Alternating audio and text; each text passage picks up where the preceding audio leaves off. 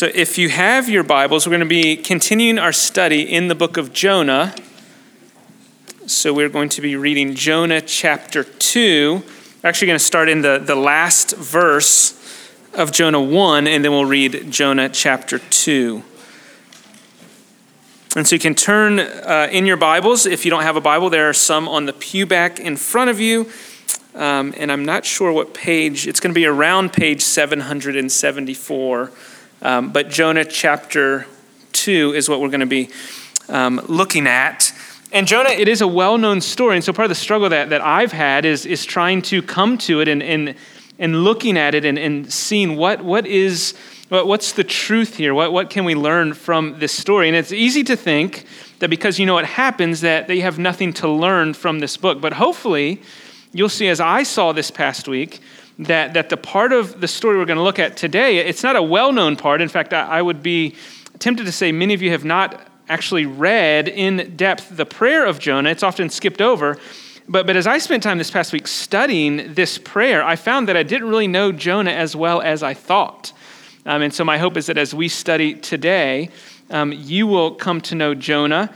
Uh, and, and in fact, the very thing that I didn't know about Jonah was the fact that Jonah didn't really know the Lord.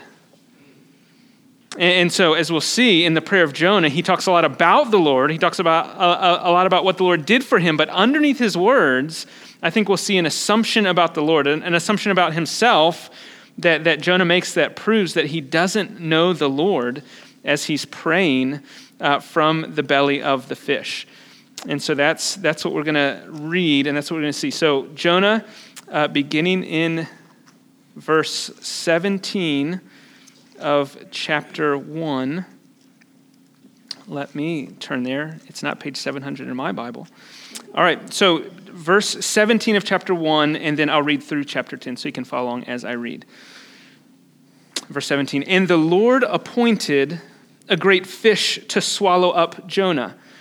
And Jonah was in the belly of the fish three days and three nights. Then Jonah prayed to the Lord his God from the belly of the fish, saying, I called out to the Lord out of my distress, and he answered me. Out of the belly of Sheol I cried, and you heard my voice. For you cast me into the deep, into the heart of the seas, and the flood surrounded me. All your waves and your billows passed over me. Then I said, I'm driven away from your sight, yet I shall again look upon your holy temple. The waters closed in over me to take my life. The deep surrounded me. Weeds were wrapped around my head at the roots of the mountains. I went down to the land whose bars closed upon me forever. Yet you brought up my life from the pit, O Lord, my God. When my life was fainting away, I remembered the Lord, and my prayer came to you into your holy temple. Those who pay regard to vain idols forsake their hope of steadfast love. But I, with the voice of thanksgiving, will sacrifice to you what I have vowed I will pay. Salvation belongs to the Lord. And the Lord spoke to the fish, and it vomited Jonah out upon the dry land. Well, pray with me uh, as, we, as we begin.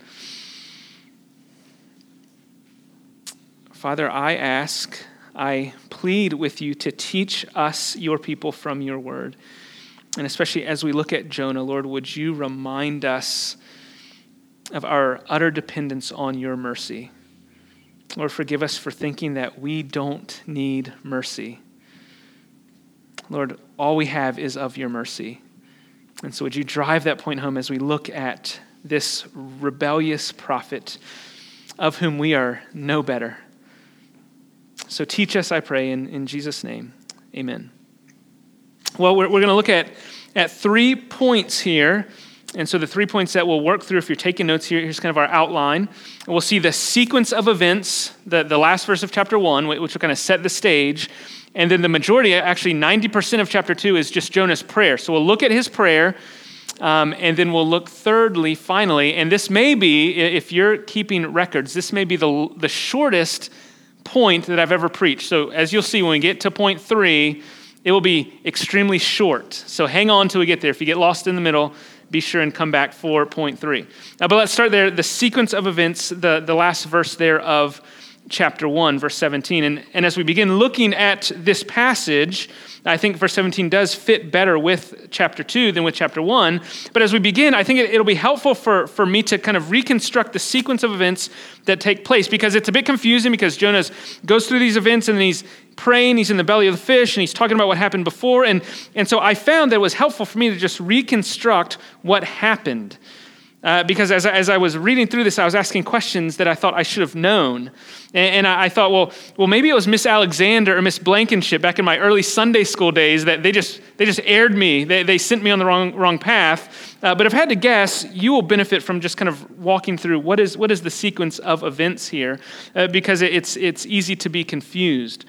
And so, first thing, first thing, notice where we left off last week, where, where Pastor Will ended in verse 16 of chapter 1. So, you see there, verse 16, then the men feared the Lord exceedingly, and they offered a sacrifice to the Lord, and they made vows.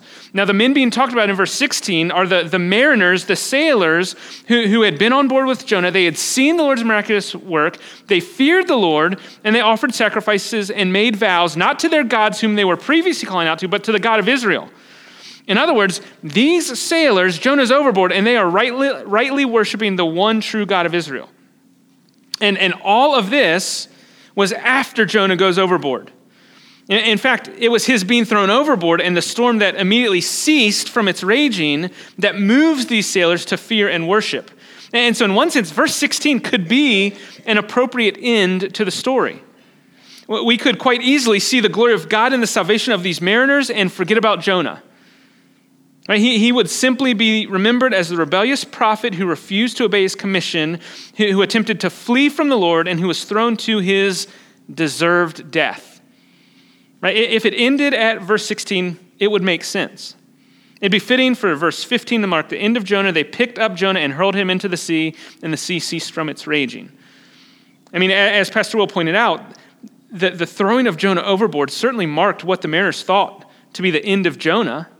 They certainly believed, and I think Jonah believed, that casting him overboard in the midst of the great storm was casting him to a sure and certain death. And so the life and story of Jonah in his own mind, in the mind of the mariners, and in the, the mind of the first readers, this would have marked the end of Jonah. Which is why when we come to verse 17 and we read that the Lord appointed a great fish to swallow up Jonah, we recognize, wow, this is a miraculous event. This is an unbelievable or inconceivable appointment of the Lord appointing this fish to swallow Jonah. Because the Lord appoints this great fish and saves or delivers Jonah. And so, after this, this salvation, as it were, Jonah spends three days and three nights in the fish, which all takes place there between verses 17 and, and the verse 1 of chapter 2, because the verse 1 of chapter 2 says, Then Jonah prayed to the Lord. And so, chapter 2 is, is his prayer. And so Jonah, as he's, as he's recounting this prayer, he's not inside this fish writing out a prayer. So, boys and girls, he's not doing that. There's not a lamp or a desk in this fish that he's writing this prayer. That's not what's happening. He's remembering what he prayed before he was in the fish while he's in the fish. And his prayer from inside the fish and his remembering of what he prayed inside the fish is recounting what happened to him before being swallowed by the fish. In other words, Jonah wasn't swallowed by the fish soon after he hit the water. Right? Sometimes you see pictures. There's the, there's the boat, and then there's Jonah like a, a, a few inches below the surface, and there's this big fish coming. That, that's not the events as they're laid out here. The sequence seems to be that Jonah's thrown overboard. He sinks to the depths, right, according to his prayer. He's at the bottom where, where the roots of the mountains are, where seaweed is, is around his head. And then there's a great fish that is appointed to swallow him and save him. And so one commentator summarizes the events this way The Lord threw Jonah into the deep, and before the fish arrived, Jonah recognized that he had been cast out of God's sight. Still, in his prayer, he, he looked to, toward God's holy temple, and as time wore on, he sank as low as possible before finally being rescued by the fish. And so, all this is important, I think, because it helps make sense of the prayer of Jonah that makes up this majority of chapter 2. And so it says that Jonah prayed to the Lord his God from the belly of the fish, which means that though the prayer is from the belly of the fish, the events of the prayer from the belly of the fish took place before he was in the belly of the fish. Am I confusing you more by trying to clarify? So, so Jonah, the, the point I'm trying to make, Jonah's prayer comes from a point of desperation. He's fallen to the depths, and then he cries out to the Lord. And it's in response to his prayer, to his crying out, that the Lord appoints this great fish to swallow him. And it's then, as Jonah is at the bottom of the fish, that the Lord surprisingly answers and delivers the rebellious prophet. Which then you fast forward all the way to the last verse of chapter 2, verse 10. After three days and three nights, Jonah is vomited out upon the dry land, which then the narrative picks up in chapter 3 with him being commissioned a second time and him actually going this time. Okay, so Jonah's thrown overboard, he sinks, he comes to his senses, cries out to the Lord, the, the swish, fish swallows him. Jonah spends three nights and three days in the fish. At that point, he records the prayer of being rescued, swallowed by the fish. At the end of this three day and three night stay, all expense, expenses paid, he then is vomited back onto dry land. Okay, so, so that's, that's what happens. That's the sequence. And so I, that was helpful for me, if for no one else. But let's look at his prayer, which makes up the majority of chapter 2. So look there, Jonah prays verses 1 through 9. So, Jonah's prayer. Now, as we look at this prayer, I want to make one thing very clear at the outset. Now, there is, in this prayer, there's a lot of truth, a lot of true things that the prophet says about God. Right, so, so we'll see that. However, and here's the thing I want you to see there is something in this prayer, or rather, something that is lacking from this prayer. Right? And so, to understand what's going on here, as we, as we look at this prayer, there's going to be two points, two subpoints, which I don't do this often, but there's two subpoints. So we're going to see what Jonah does say. So, what is the truth that he does say? But then we have to recognize what Jonah doesn't say. So, so, so those are the two sections under this prayer. So, we're going to separate his prayer into what he does say and what he doesn't say. So, first, look at what he does say. What he does say. Truth number one, he says in this prayer that the Lord is the Lord who hears the cries of his people. Look at verse 2. I cried out to the Lord out of my distress, and he answered me. Out of the belly of Sheol, which is just the place of the dead, I cried, and you heard my voice. And so Jonah knows that the Lord answered his cry because the Lord heard his voice. This is what Jonah says. This is what Jonah knows to be true about God, that he hears. It's also how Jonah explains what happened to him down in verse 7. When my life was fainting away, I remembered you, and my prayer came to you. In other words, your ears, my prayer, my cry reached you. And Jonah says he remembered the Lord even when his life was fading away, even when he was sinking to his watery grave. Even then, from the depths of the sea, his prayer reached the Lord. Jonah knew as he was sinking to his sure and certain death that his only hope was the God who hears. And he had that hope because he knew his history. Specifically, he knew the history of his people, of God's chosen people, the Israelites. And the reality is that this truth about God had been and continues to be the hope of all of God's people throughout the ages that God is a God who hears. Believer, your God is a God who hears. I mean, this is found throughout the entire Bible. I mean, think about the Old Testament. Think about, do you remember in Genesis chapter 4 after Cain kills his brother Abel? Genesis chapter 4, the Lord goes to Cain and says, Hey, where's your brother? Well, I don't know. Am I my brother's keeper? Is the reply. And the Lord said, What have you done?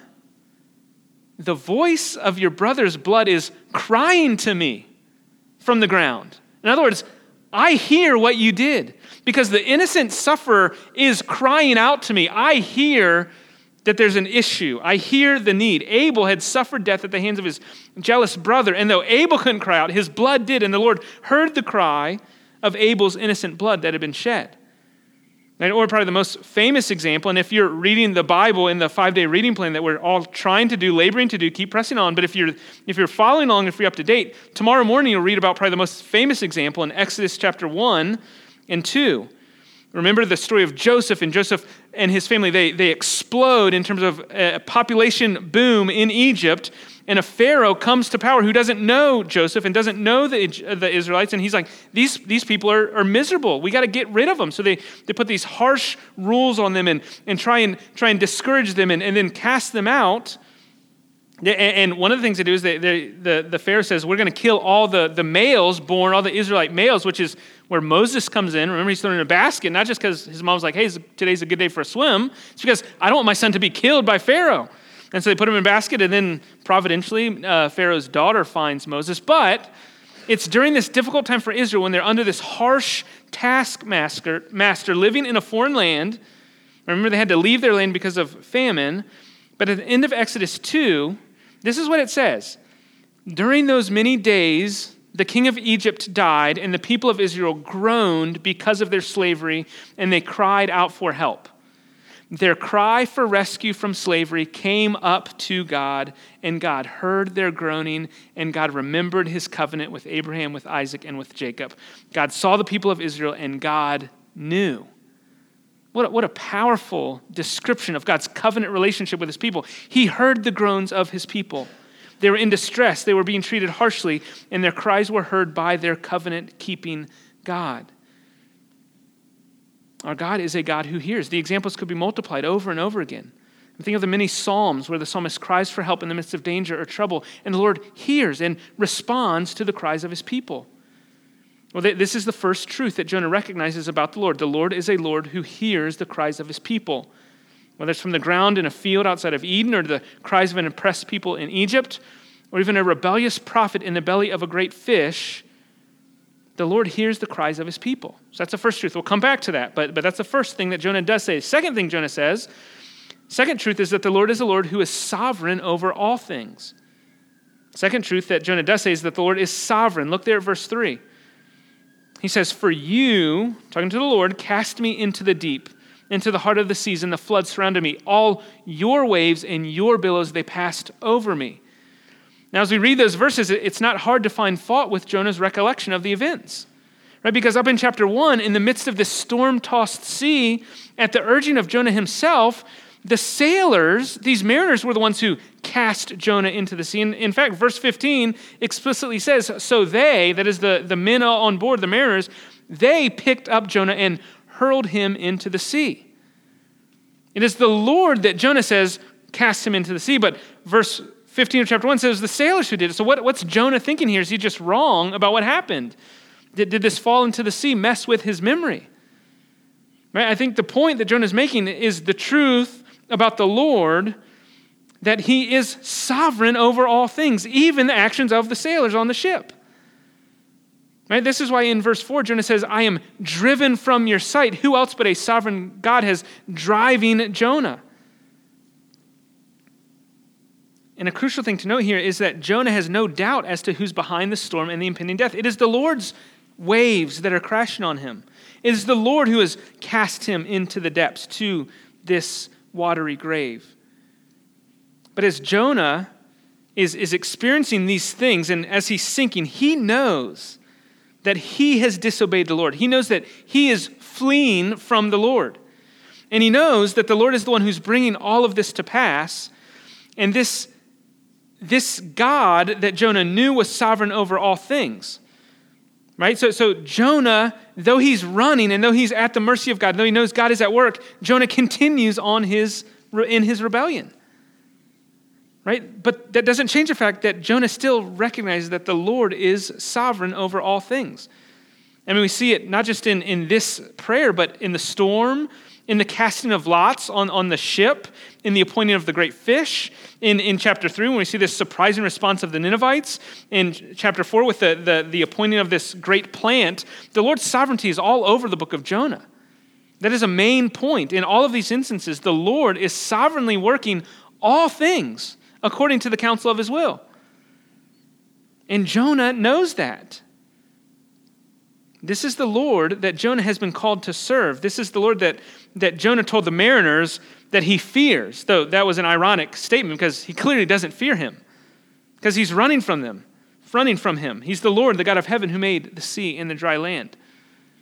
Jonah knew this, and we can recognize that just like the God is the God who hears is all throughout the Bible, anyone who reads the history of the Israelites knows that God is sovereign over all things. You can't read the, the creation account or the family history of Abraham and, and all his sons or the events of the lives of the great prophets Elijah or Elisha. You can't read the story of Ruth or, or Esther or the life of King David. In fact, you, you can't read the Bible recognizing it as a historical of, account of God's dealings with humanity, the things that actually happen. You can't read the Bible and not conclude that the Lord, the maker of heaven and earth, of all things visible and invisible, is not sovereign. He can be anything but. He can't be anything but sovereign. In the words of that theologically robust nursery song, He's got the whole wide world. Where? In his hands. You and me, brother. Where? The whole world. That's true. That is true. The Lord is sovereign. He's the one who can do all things, the, the one of whom Job says, No purpose of yours can be thwarted. Do you know what that means? It means no purpose of yours can be thwarted. This is what it means to be the one true and living God. The same one whom the Apostle Paul would say, He works all things according to the counsel of His will. Do you know what that means? It means He works all things according to the counsel of His will.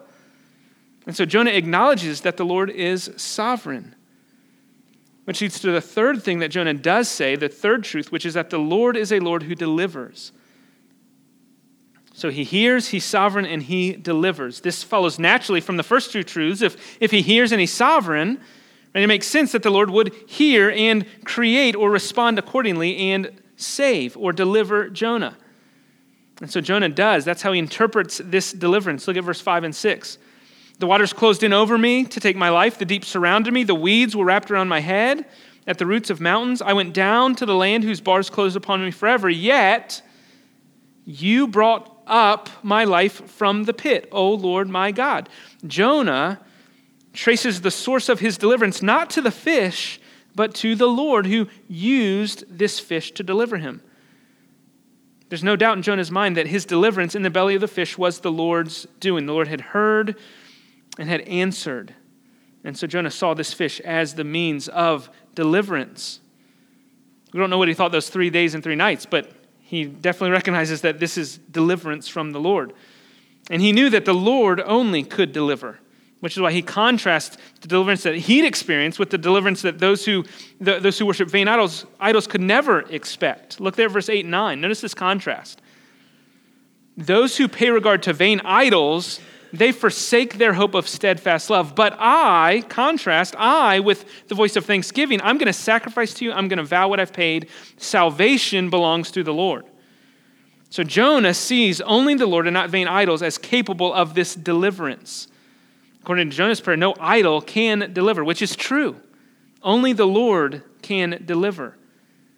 But here's the thing this is what I want us to see is that while Jonah knew these things to be true about the Lord, the reality is that he doesn't seem to know the Lord. To know things about the Lord is not the same as to know the Lord. Did you know that? And we will see from start to finish the book of Jonah, the main character, Jonah himself, is at odds with the very heart of the Lord that he says he knows. What he knows about God doesn't lead him to awe and wonder. Instead, it leads him to contempt and anger. We're going to get to the end of chapter 4, and we're going to be like, what in the world? Who is this prophet?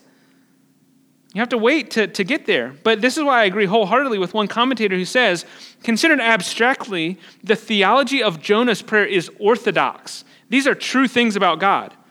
But this guy continues, when seen in the context of the book, a different picture emerges. And what he means is that although Jonah proclaims these things to be true, though he recognizes that the Lord hears and the Lord sovereign, the Lord delivers, the reality is that Jonah has been running. Jonah has been sinfully running away from this Lord, away from this divine commission, refusing to obey, fleeing from his very presence. And Jonah has brought all of this disaster upon himself.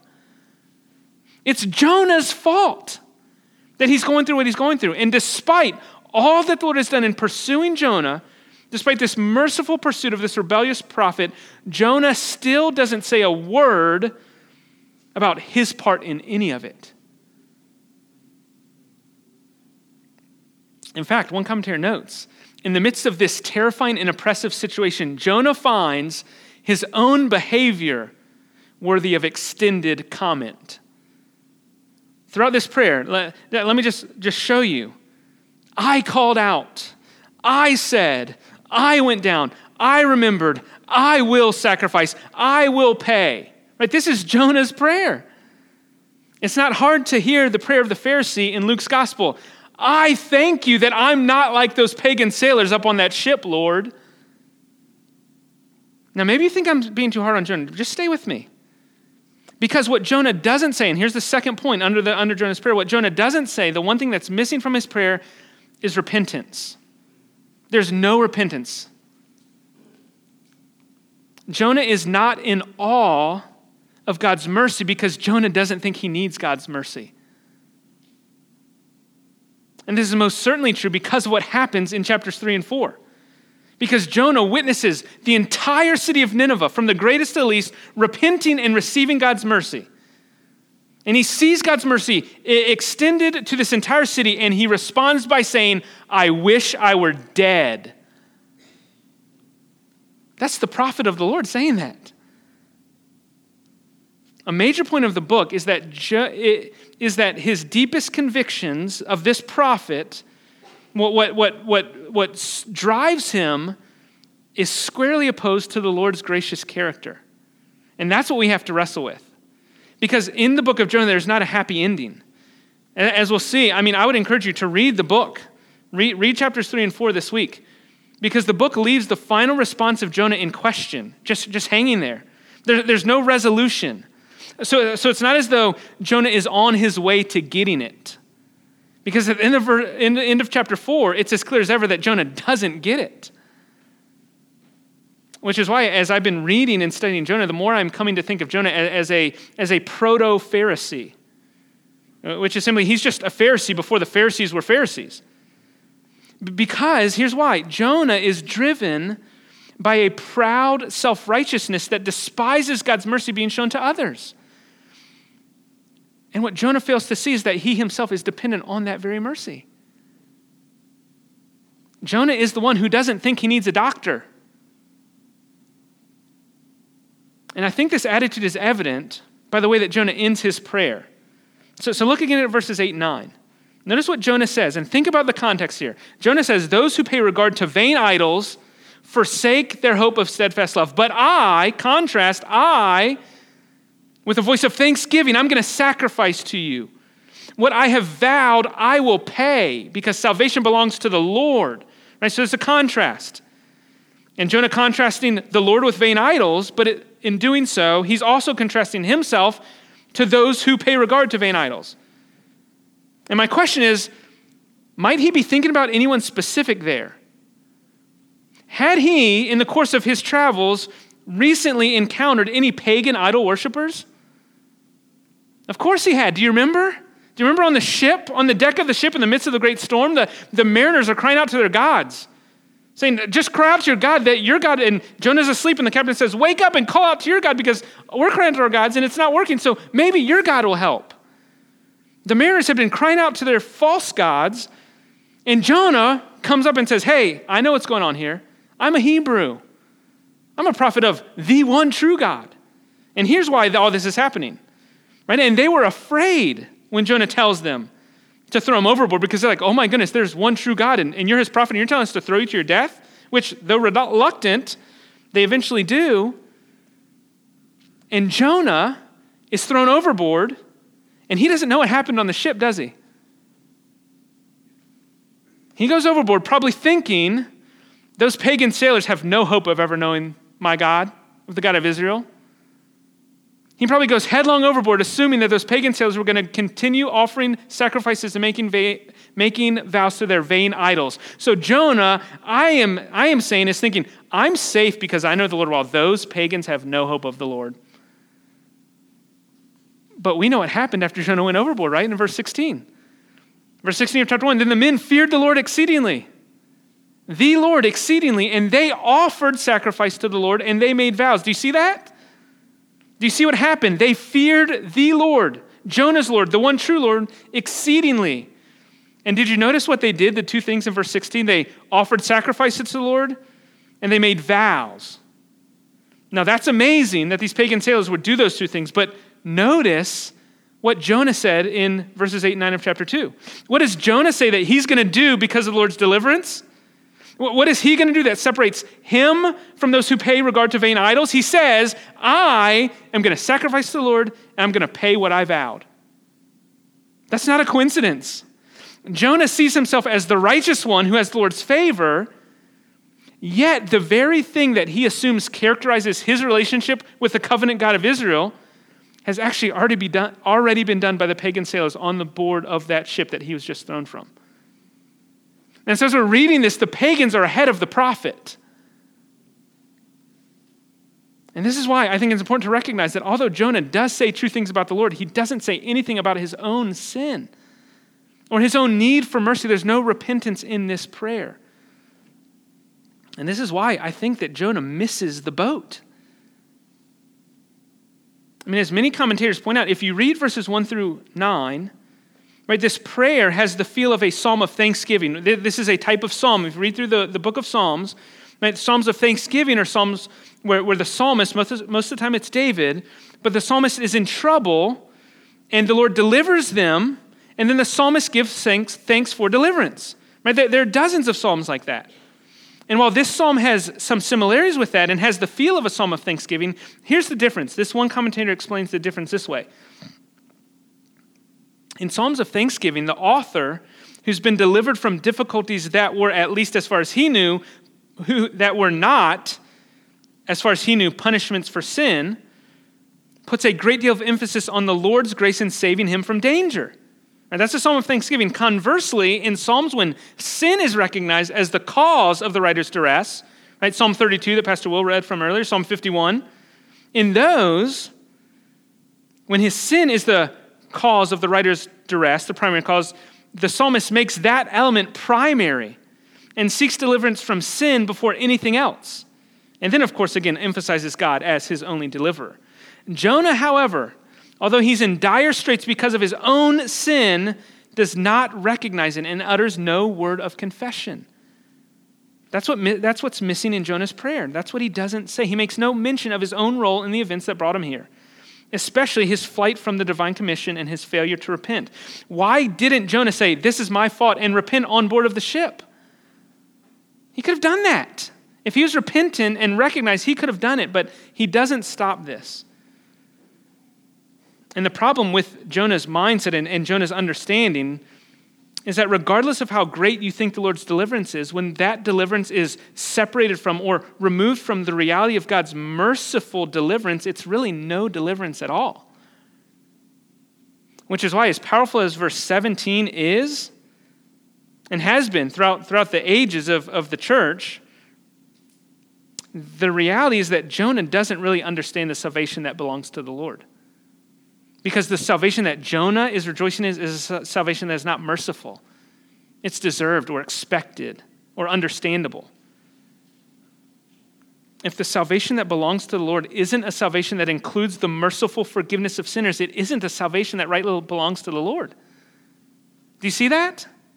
So if the salvation that belongs to the Lord isn't a salvation that includes the merciful forgiveness of sinners, it isn't a salvation that belongs to the Lord.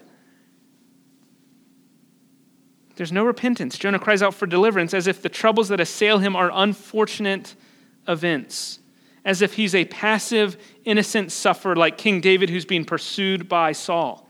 And that's just not the case. We know, reading chapter 1, that couldn't be further from the truth. And so the deliverance that Jonah rejoices in is not based on the Lord's steadfast love or mercy. It's based on the fact that the, it's not based on the fact that the Lord is slow to anger or abounding in steadfast love but it's deliverance that's expected, explainable, or deserved. I am a Hebrew. God delivers his people from trouble. That's what he does. And Jonah seems to miss the very point of the salvation that, be, that comes from the Lord. Because the reality, what's happening here in Jonah 2, is that the Lord is delivering the prophet who's rebelliously running from what he'd been commanded to do. he's rescuing the prophet who selfishly wants to reserve the right of divine favor for himself that he's delivering the prophet who is blind to his own sin. That's what's going on.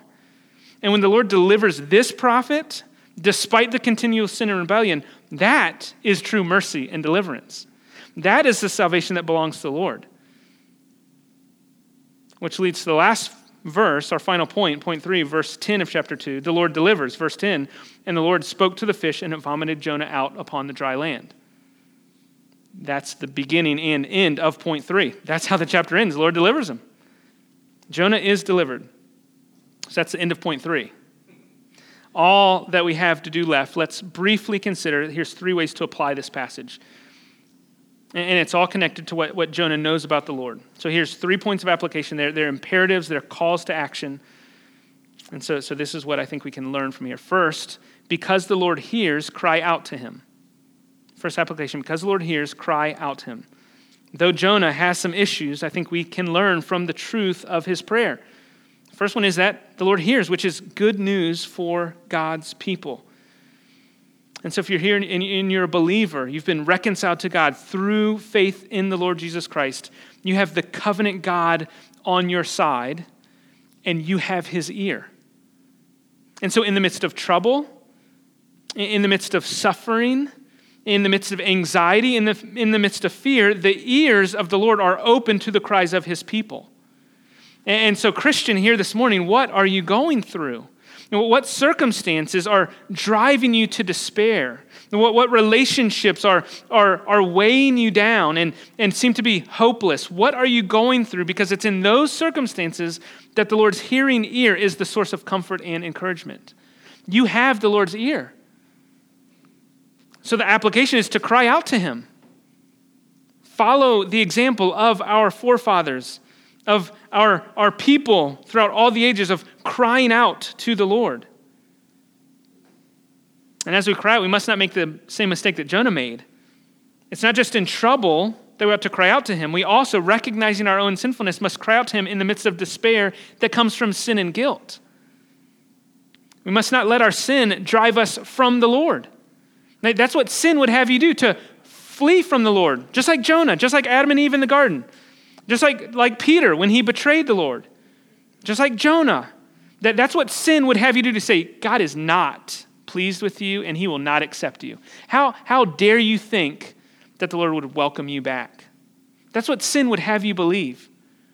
And is in that moment, in that despair, in that guilt, in that weight, that we even more so cry out to the Lord. Because even there, from the depths of despair, we have his ear.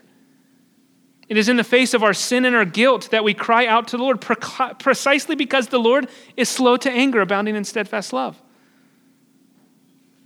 So cry out to him, pray to the Lord who hears. Learn from the Israelites in Egypt from Psalm 32 and 51. Learn from the persistent widow. Learn from the testimony of the early church in the book of Acts. Cry out to the Lord in prayer because he hears. Second point of application because the Lord is sovereign, trust him. Because the Lord is sovereign, trust him. It's right to see in the pursuit of Jonah the Lord's love and care for Jonah. Jonah doesn't see it, but the Lord is after Jonah. The Lord doesn't let him go. He's after him. He, he won't let Jonah escape. And the Lord is using whatever means necessary in order to reach and teach Jonah, in, in order to bring Jonah to a true knowledge of himself because Jonah is the one who needs to change, not the Lord. And so the Lord is using all things to reach Jonah so that Jonah might be reconciled to him and recognize who the God of Israel is. And it's right for us to recognize that the Lord will do the same things in our lives. The Lord will use whatever means necessary to draw us closer to Him. And often, this comes in the form of discipline. Brother, sister, the Lord disciplines those that he loves. If, if you're running from God, if you're living in sin, it's right for you to consider what the Lord is doing to draw you back to him. What are the circumstances that, that, you, are, that you can't deal with? What, what are the pigsty that, that you find yourself eating from? The Lord is using means to draw you back to him because he cares too much to let you go. That is true of the believer. The Lord is too kind to let you run your own way. He is sovereign and He can use whatever He sees fit to accomplish His purpose, which I recognize could be a frightening prospect. But it's only frightening if you don't recognize and consider the character of this God who loves you and is sovereign over all things. He's good. And he does good. He's patient. He's merciful. He can be trusted. He is working all things together for the good of those who love him, who've been called according to, according to his purposes. The Lord disciplines those he loves and uses all things to draw us back to himself. And so we ought to consider in what ways is the Lord using circumstances or things or relationships in your life to, to point you back to him? One pastor says few principles are more important in the Christian life than the practical recognition of the sovereign God and his gracious determination to draw us near to himself, whatever the cost may be. Whatever the cost may be. And there's no cost too high that would lead us back to him. I mean, a great example, which, which if you've been through the Bible reading plan, we've, we've gone through the life of Joseph. What, what, a, what a roller coaster of a life that God meant for good. God used, God ordained for Joseph's good. And it, not, it all was not good, was it? He was enslaved, he was imprisoned, he was unjustly accused, he was forgotten about, and he was in the pit. But the Lord was using all those things so that Joseph could be used for his purposes. Finally, last point, because the Lord delivers, rejoice in his mercy. Because the Lord delivers, rejoice in his mercy. Rejoice in the salvation of sinners. This is the clearest application. We must see Jonah and see what Jonah misses and recognize our tendency to do the same. We're prone to miss the mercy of God. And so, if we want to rejoice in the, the deliverance of God without recognizing that everything that we experience is from mercy, then we miss the point. We rejoice in his mercy because, believer, everything you have is from mercy. Everything you have is from mercy. And we know what Jonah didn't know. We, we have seen in, in the message of the gospel, the life, death, resurrection of Christ, we have seen the mercy of God on display. And so that's good news. If you're here and you're not a Christian, it doesn't matter what happens in your life, right? The, the hope, the only hope that you can have to sustain you through good or bad is that God is merciful to sinners. And we would, we would call you, as, as a church, as a pastor, as Christians, we would call you to repent of your sins and put your faith in Christ. Because Christ has laid down his life so that you might be made alive. He died that you might live. And faith in him, repenting of your sins, recognizing that, that your debt deserves punishment and payment, recognizing that that debt has been paid by Christ himself, that you might go free. That, that's the gospel faith and repentance in what Christ has done. And so I'd, I'd, call you to that today. If you want to talk, I'm, I'm happy to s- sit here as long as you want and, and explain to you the good news of the gospel. Because hear me say this I don't know what your past with church is or your experience, but I am a sinner in need of mercy. I'm a great sinner, and Christ is a great Savior. And that's a testimony of every Christian throughout the ages. And so we rejoice in God's mercy in delivering sinners like us. And we'll have to wait and see if, if Jonah gets there. But let's pray as we close.